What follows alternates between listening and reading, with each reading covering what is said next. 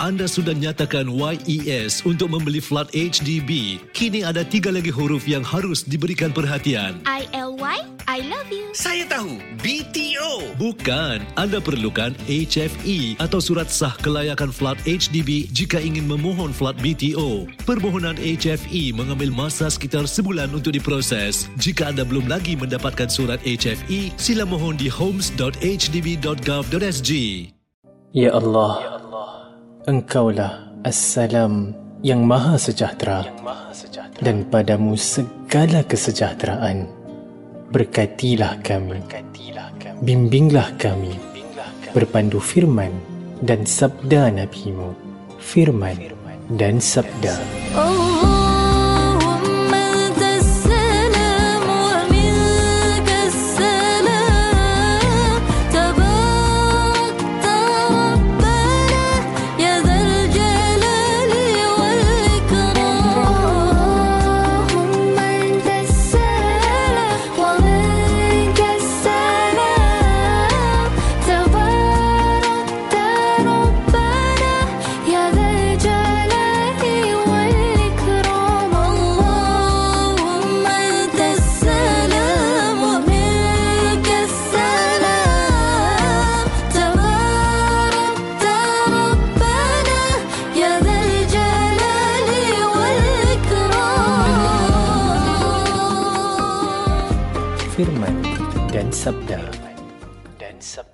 Assalamualaikum warahmatullahi wabarakatuh. Para pendengar yang dikasihi dan dirahmati sekalian, dengan izin Allah Subhanahu Wa Taala, di kesempatan ini dapat kiranya kita mencedok ilmu yang bermanfaat, perkongsian daripada yang pakar serta mengamati bacaan ayat-ayat suci Al-Quran beserta tafsirannya. Sesungguhnya agama adalah nasihat. Semoga Allah sucikan dan ikhlaskan hati kita dalam beribadah kepadanya. Amin ya rabbal alamin. Firman dan sabda.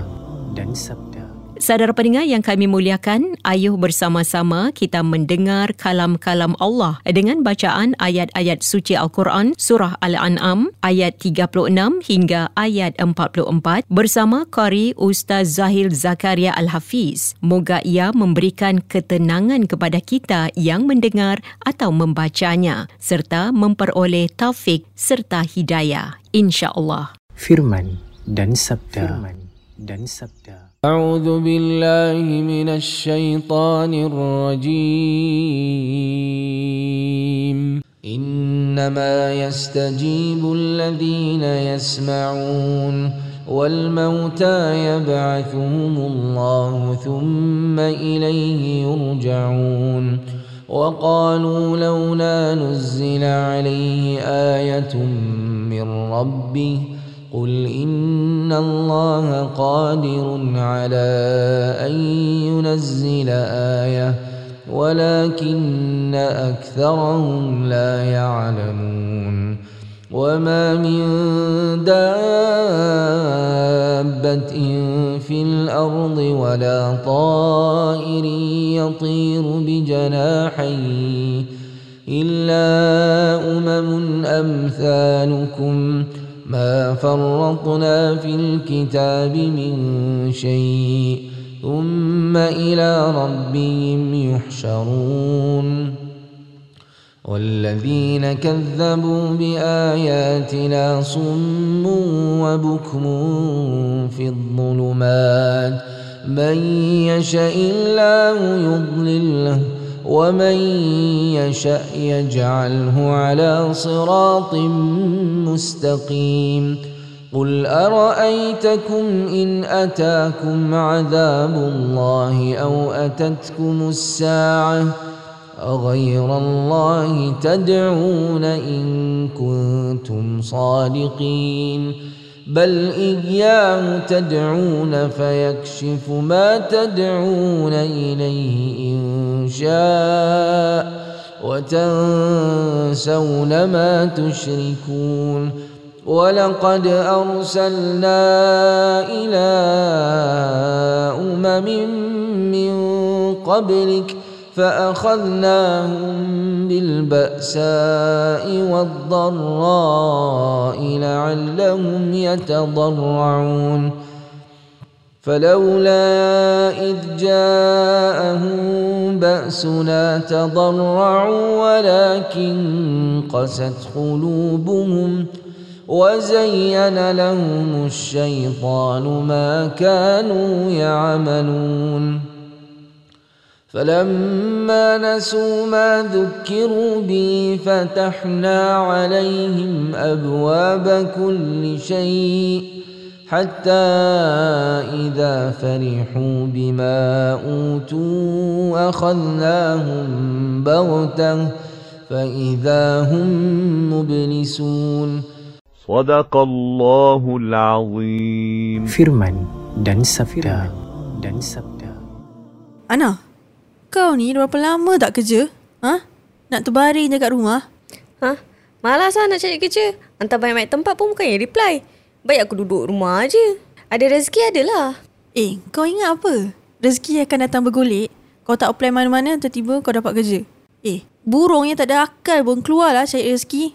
Firman dan sabda. Firman dan sabda. Setiap dari kita tidak kira manusia, jin maupun haiwan, semuanya adalah ciptaan Allah Ta'ala. Setiap dari kita akan diperhitungkan di akhirat kelak. Saudara pendengar yang kami muliakan, tajuk ceramah Semuanya Ciptaan Allah serta tafsiran surah Al-An'am yang dibacakan awal tadi akan disampaikan oleh yang berbahagia Ustaz Mustaza Bahari. Silakan Ustaz. Bismillahirrahmanirrahim.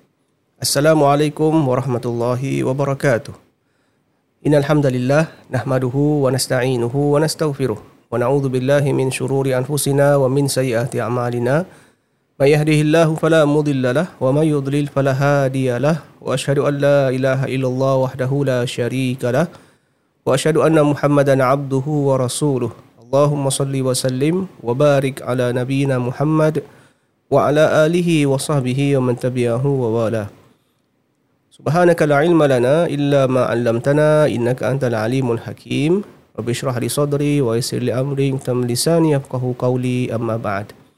Alhamdulillah, syukur kita kepada Allah Subhanahu wa taala di atas nikmat iman dan juga Islam serta nikmat hidayah Al-Quran yang memberikan kita petunjuk yang terbaik untuk kehidupan duniawi kita dan untuk melanjutkan kebaikan dan keamanan di akhirat kelak alam yang abadi untuk kita.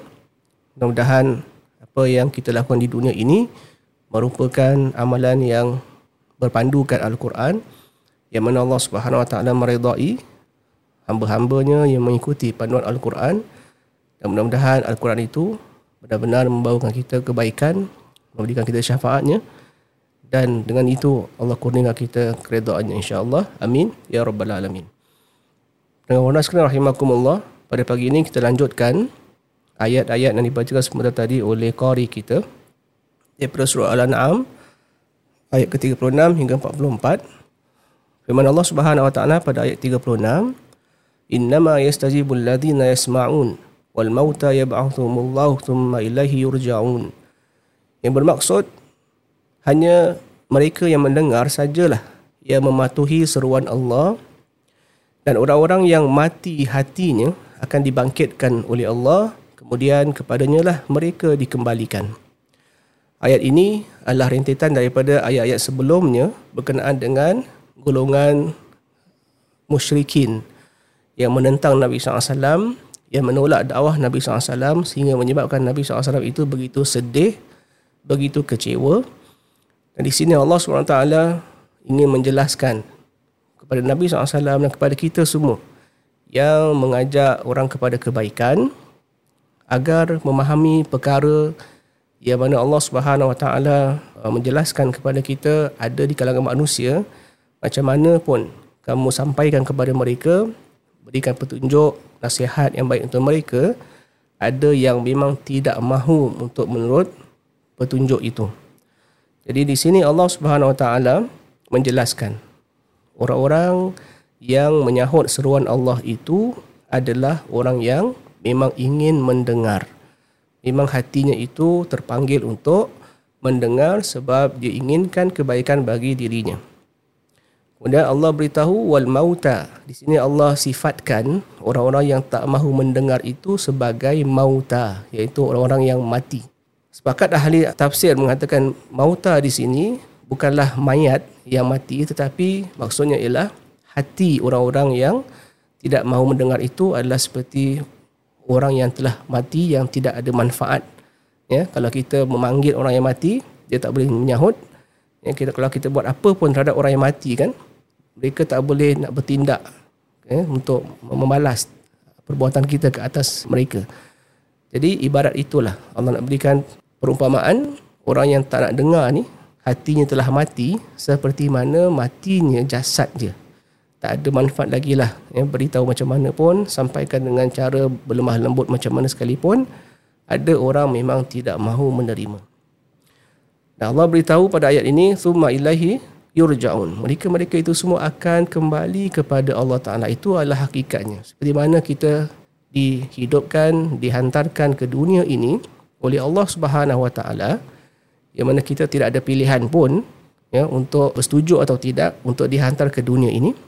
Begitu jugalah kita tidak ada pilihan untuk tidak mahu kembali kepada Allah. Jadi bila Allah kata balik, baliklah kita semua. Bila masanya Allah saja yang mengetahui dan tentukan. Seterusnya firman Allah Taala pada ayat berikutnya waqalu waqalu laula nuzila alaihi ayatun min rabbih qul innallaha qadirun ala an yunzil ayatan walakin aktharuhum la ya'lamun. Dan mereka iaitu orang-orang musyrik Mekah berkata, mengapa tidak diturunkan kepadanya iaitu kepada Muhammad satu mukjizat dari Tuhannya? Katakanlah sesungguhnya Allah berkuasa menurunkan satu mukjizat tetapi kebanyakan mereka tidak mengetahuinya. Ha, di ayat ini merupakan ayat-ayat yang Allah SWT jelaskan ha, di antara sifat dan perangai orang-orang yang menolak dakwah Nabi ini, mereka ada banyak alasan. Yang alasan yang berulang, iaitu mengat, ha, dengan mengatakan bahawa alangkah baik kalau Muhammad ni diberikan petanda, diberikan ya, mukjizat sekian-sekian, mengikut apa yang mereka inginkan. Dan Allah kata di sini, apa saja yang Allah nak buktikan kebenaran perutusan Muhammad itu, boleh sahaja Allah sediakan. Tetapi, adakah kamu nak mengikutinya? Ha, itu persoalan dia. Kalau Allah berikan sebesar mana pemujizat yang diinginkan oleh mereka itu, tetap mereka akan menolak. Kenapa menolak? Sebab memang dalam hati mereka tidak mahu menerima kebaikan. Ha, kerana itulah sebabnya. Seterusnya min dabbatin fil ardi wala ta'irin yatiru bi janahihi illa umamun amsalukum ma farratna fil kitabi min syai' thumma ila rabbihim yuhsyarun. Dan tiadalah binatang-binatang yang ada di bumi dan burung-burung yang terbang dengan kedua sayapnya melainkan umat juga seperti kamu. Tiadalah kami alpakan atau cuaikan sesuatu pun dalam Alkitab. Kemudian kepada Tuhanlah mereka dihimpunkan. Di sini Allah SWT nak menjelaskan ya, kenapa di sini Allah sebutkan binatang-binatang. Ya, selepas disebutkan tentang perangai orang-orang yang menentang Nabi SAW, kemudian dimasukkan ayat tentang binatang kerana para ulama tafsir ada antara mereka mengatakan untuk menunjukkan bahawa kamu wahai manusia dan juga sekalian makhluk yang Allah ciptakan adalah milik Allah. Ya, dan kalau nak buat perbandingan antara kamu wahai manusia yang ingkar ni lihatlah kepada binatang-binatang yang Allah ciptakan mereka juga adalah satu umat ya maknanya kumpulan makhluk Allah yang Allah ciptakan yang diberikan rezeki kepada mereka diberikan kehidupan kepada mereka ya berikan kecukupan hidup untuk mereka. Dan apa sajalah yang diperlukan oleh binatang-binatang itu Allah telah sediakan. Dan malah binatang-binatang itu semuanya berzikir mengingati Allah Ta'ala. Sedangkan mereka tidak ada akal ya, untuk berfikir tetapi mereka turuti apa yang Allah perintahkan. Bila disebutkan burung ini, kita lihat Nabi SAW pernah sabdakan dalam sebuah hadis, kalaulah kamu bertawakal dengan Allah dengan sebenar-benar bertawakal, nescaya kamu akan menjadi seperti burung yang terbang pada awal pagi dengan perut yang kosong kemudian pulang ke sarangnya pada waktu petang dengan perut yang kekenyangan. Kenapa saya kaitkan dengan hadis ni? tentang burung ini nak menunjukkan bahawa burung Allah ciptakan tanpa akal tetapi tahu untuk mencari rezekinya mencari keperluan hidupnya dan Allah jamin Allah jamin sesiapa di kalangan makhluknya berusaha bergerak pergi cari apa yang diperlukan maka dia akan pulang dengan hasil yang sesuai untuk dirinya pada waktu petang atau waktu akhirnya. Jadi begitu manusia ni bila Allah SWT telah berikan akal, berikan ilmu pengetahuan dan tahu mana baik mana tidak baik, kalau mereka usahakan untuk mencari yang baik untuk diri mereka, pastilah balasannya baik, ganjarannya baik. Eh, seperti binatang, seperti burung-burung eh, mencari habuan hidup mereka sebab itulah yang mereka perlukan dalam kehidupan, perlukan makanan, maka manusia sepatutnya lebih daripada itu kerana ada akal yang diberikan oleh Allah Subhanahu wa taala. Jadi di sini Allah sebut semua itu akan dihimpunkan pada hari kiamat kelak dan Nabi SAW pernah sabdakan dalam sebuah hadis hadis dari Abu Dhar radhiyallahu an katanya bahawa Nabi SAW bersabda kepadanya apabila nampak eh, dua kambing sedang saling tanduk menanduk antara dua ekor itu.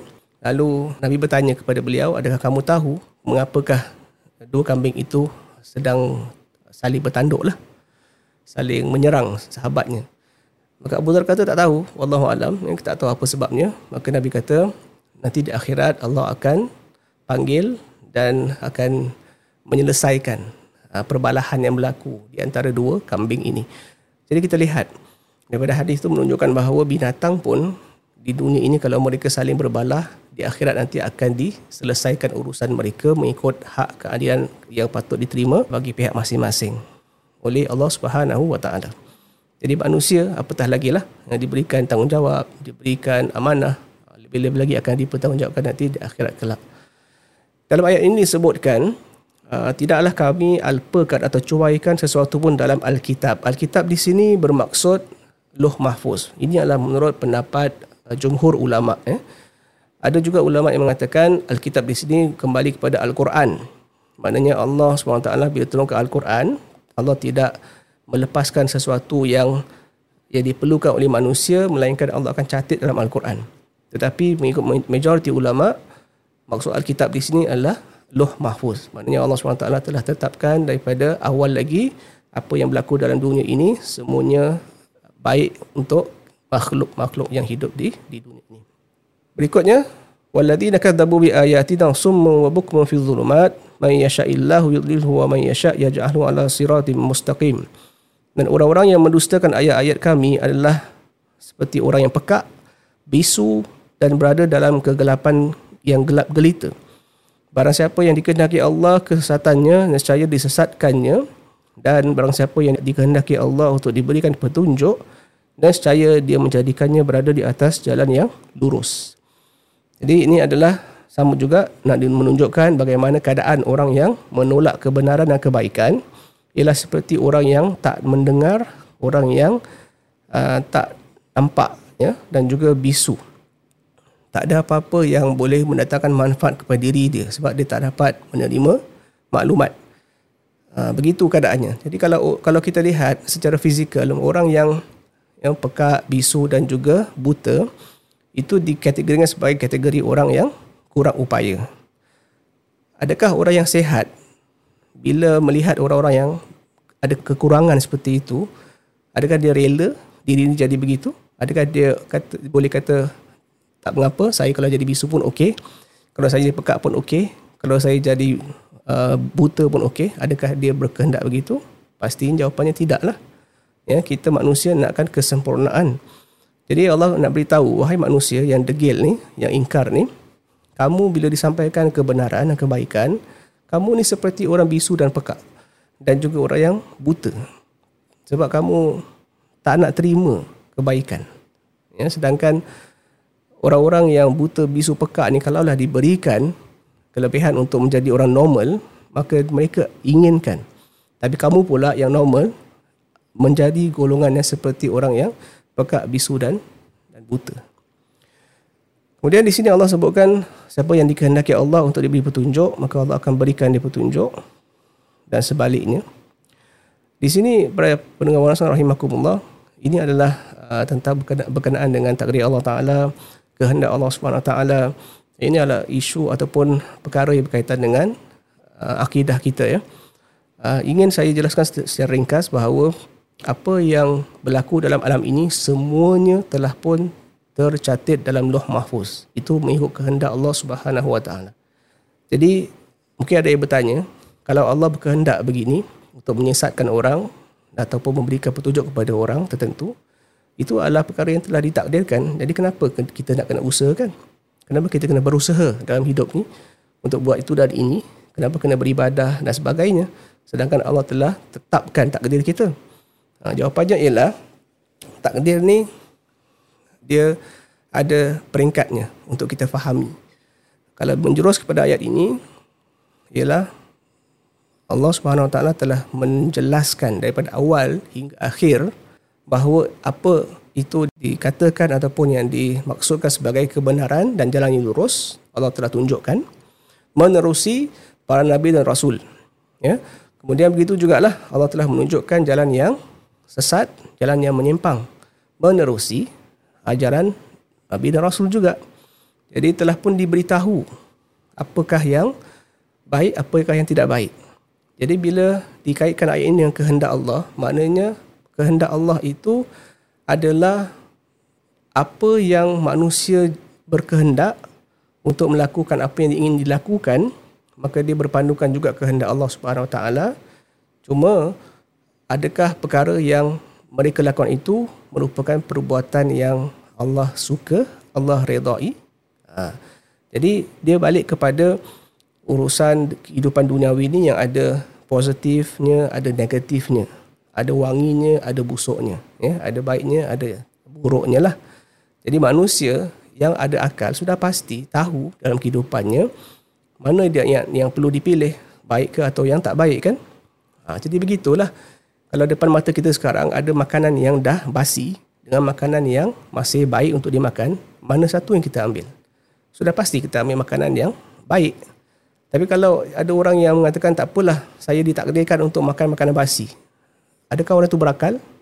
Ha, jadi gitu para pendengar wasan rahimakumullah kita kena faham bahawa takdir Allah ini Allah juga memberikan kita kuasa dan upaya untuk memilih jalan yang baik. So, bila kita bila manusia ada yang memilih untuk membawa kesesatan kepada diri dia sendiri itu juga adalah dalam pengetahuan Allah Subhanahu Wa Taala. Bila dia berkehendak bila manusia berkehendak begitu Allah juga telah lebih awal lagi berkehendak untuk mengetahui apa yang akan dibuat oleh hamba-Nya itu. Ya, jadi tidak ada percanggahan antara takdir Allah Taala dengan urusan pilihan kita di dunia ini. Baiklah selanjutnya, qul ra'aytakum in atakum adabullah aw atatkum as-sa'ah aw Allah tad'una in kuntum sadiqin. Katakanlah terangkanlah kepadaku jika datang siksaan Allah kepadamu atau datang kepadamu hari kiamat, apakah kamu menyeru Tuhan selain Allah jika kamu orang-orang yang benar? Jawapannya sama sekali tidak. Ya, sebab apa? Sebab sudah pasti hanya Allah sahajalah yang akan menyelamatkan ya, kesusahan manusia di mana pun dia berada. Kemudian selanjutnya bal iyyahu tad'una fa yakshifu ma tad'una ilaihi in syaa'a wa tansawna ma tusyrikun. Jawapannya tidak. Tetap hanya dialah yang kamu seru. Maka dia menghilangkan bahaya yang kerananya kamu berdoa kepadanya jika dia mengkehendaki dan kamu tinggalkan sembahan-sembahan yang kamu sekutukan dengan Allah. Di sini ada kisah yang dikaitkan uh, bukanlah sebab nuzul tapi kisah daripada Ikrimah bin Abi Jahal. Yang mana Ikrimah ni pada asalnya bukanlah seorang muslim dan malah dia menentang keras Nabi SAW dan Islam. Ketika pembukaan kota Mekah, Nabi SAW telah memberitahu kepada kaum muslimin bahawa ada senarai orang-orang yang perlu dikejar dan dihapuskan eh? ha, perlu dibunuh lah di antaranya ialah Ikrimah ni jadi Ikrimah ni dapat tahu berita itu lalu dia pun lari pergi ke arah Jeddah dan dia naik kapal dalam keadaan uh, berada di kapal itu sedang berlayar ke Syam maka uh, datanglah ribut taufan pertengahan uh, lautan tu Lalu orang-orang anak-anak kapal dalam di atas kapal itu mengatakan bahawa uh, kita selama ni berdoa meminta kepada berhala Allat wal Uzza dan sebagainya. Jadi sekarang ini kita tinggalkan itu semua dan kita doa kepada Allah kata mereka. Jadi Ikrimah meng- meng- mengkisahkan dia kata tiba-tiba ter- ter- tersentak dalam hatinya. Dia kata kalaulah dalam keadaan sekarang ini mereka tu boleh mengatakan kita doa kepada Allah dalam keadaan laut yang yang bergelora. Kenapa di dalam darat atau pada di, di dalam suasana darat yang tidak ada gelora kita tidak berdoa kepada Allah. Lalu dia pun berkata dalam hatinya mengatakan bahawa ya Allah kalau kau selamatkan aku aku akan kembali kepada Muhammad dan aku akan menyerahkan diri aku kepada Muhammad. Jadi Allah makbulkan doa dia lalu dia pe- pe- pergi ke balik ke Mekah dan dia berbaiat dengan Nabi SAW dan menjadi seorang Muslim yang baik. Ha, jadi gitu. Maknanya macam mana pun keadaan manusia ni yang degil dalam hatinya tu tetap Allah lah Tuhan dia. Ya, jadi inilah menjadi petunjuk kepada kita bahawa jangan sekali kita uh, meremehkan eh, urusan akidah yang lurus mengharap hanya kepada Allah Subhanahu wa taala. Kemudian walaqad arsalna ila umamin min qablika fa akhadnahum bil ba'sa'i wad dharra'i la'allahum yat- yatadarra'un. Dan sesungguhnya kami telah mengutus rasul-rasul kepada umat-umat yang sebelum kamu kemudian kami siksa mereka dengan menimpakan kesengsaraan dan kemelaratan. Kemudian mereka memohon kepada Allah dengan tunduk dan merendah diri. Selanjutnya falaula id ja'ahum ba'suna tadarra'u walakin qasat qulubuhum wa zayyanahum syaitanu amalahum wa zayyanahum syaitanu ma kanu ya'malun. Maka mengapa mereka tidak memohon kepada Allah dan tunduk merendahkan diri ketika datang siksaan kami kepada mereka? Bahkan hati mereka telah menjadi keras dan syaitan pun menampakkan kepada mereka kebagusan apa yang selalu mereka kerjakan. Selanjutnya, falamma nasu ma dhukiru bihi fatahna alaihim abwaba kulli syai'in hatta idza farihu bima utu akhadnahum bil baghtatan fa idahum mublisun. Yang bermaksud maka tatkala mereka melupakan peringatan yang telah diberikan kepada mereka, kami pun membukakan semua pintu-pintu kesenangan untuk mereka sehingga apabila mereka bergembira dengan apa yang telah diberikan kepada mereka, kami siksa mereka dengan dengan sekeras-kerasnya dengan secara tiba-tiba maka ketika itu mereka terdiam berputus asa. InsyaAllah kita akan huraikan ayat ini pada sesi akan datang. Wallahu a'lam bishawab. Assalamualaikum warahmatullahi wabarakatuh. Waalaikumsalam warahmatullahi wabarakatuh. Terima kasih yang berbahagia Ustaz Mustaza Bahari atas pencerahan tadi. Semoga dapat kita manfaatkan bersama dan semoga pertambahan ilmu dalam rancangan ini akan dapat memperbaiki diri kita agar menjadi lebih baik lagi. Semoga Allah Ta'ala mempermudahkan segalanya. Sesungguhnya kebahagiaan serta ketenangan dalam hidup adalah pemberian Allah Ta'ala. Saudara pendengar yang dimuliakan, jangan lupa anda boleh mendengar semula rancangan Firman dan Sabda menerusi podcast sama ada di Spotify ataupun Millicent. Anda perlu muat turun aplikasi Spotify atau Millicent, pilih podcast dan cari Firman dan Sabda. Semoga intipati rancangan ini penuh bermanfaat untuk kita semua, insya-Allah.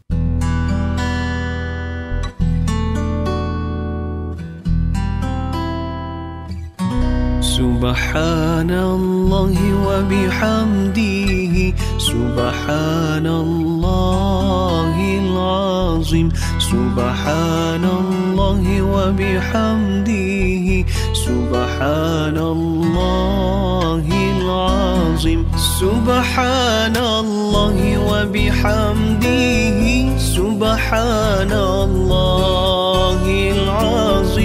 سبحان الله وبحمده سبحان الله العظيم. سبحان الله وبحمده سبحان الله العظيم. سبحان الله وبحمده سبحان الله العظيم.